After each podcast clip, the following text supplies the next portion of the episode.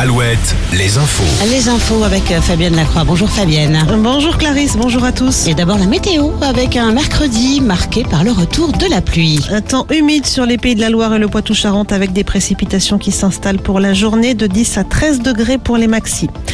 Dans les Deux-Sèvres, le journal La Nouvelle République rapporte qu'une fillette de 9 ans a été agressée lundi matin sur le chemin de l'école à Thouars.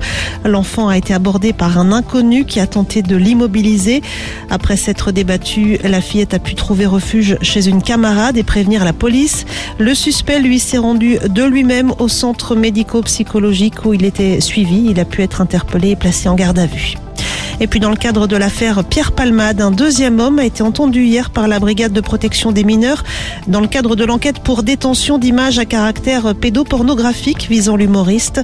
Selon le parquet de Paris, cet homme aurait remis aux enquêteurs du matériel vidéo, matériel dans lequel on verrait Pierre Palmade regarder des vidéos pédopornographiques.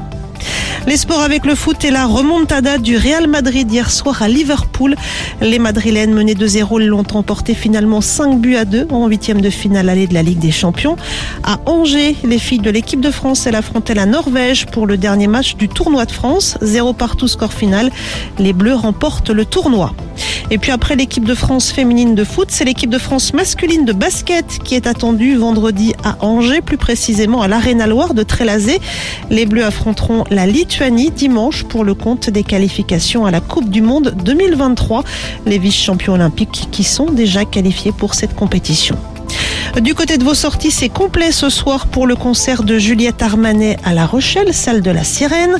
MC Solar lui est attendu le 6 juillet prochain en Charente sur la scène de Cognac Blues Passion. Les organisateurs du festival ont dévoilé hier la suite de la programmation.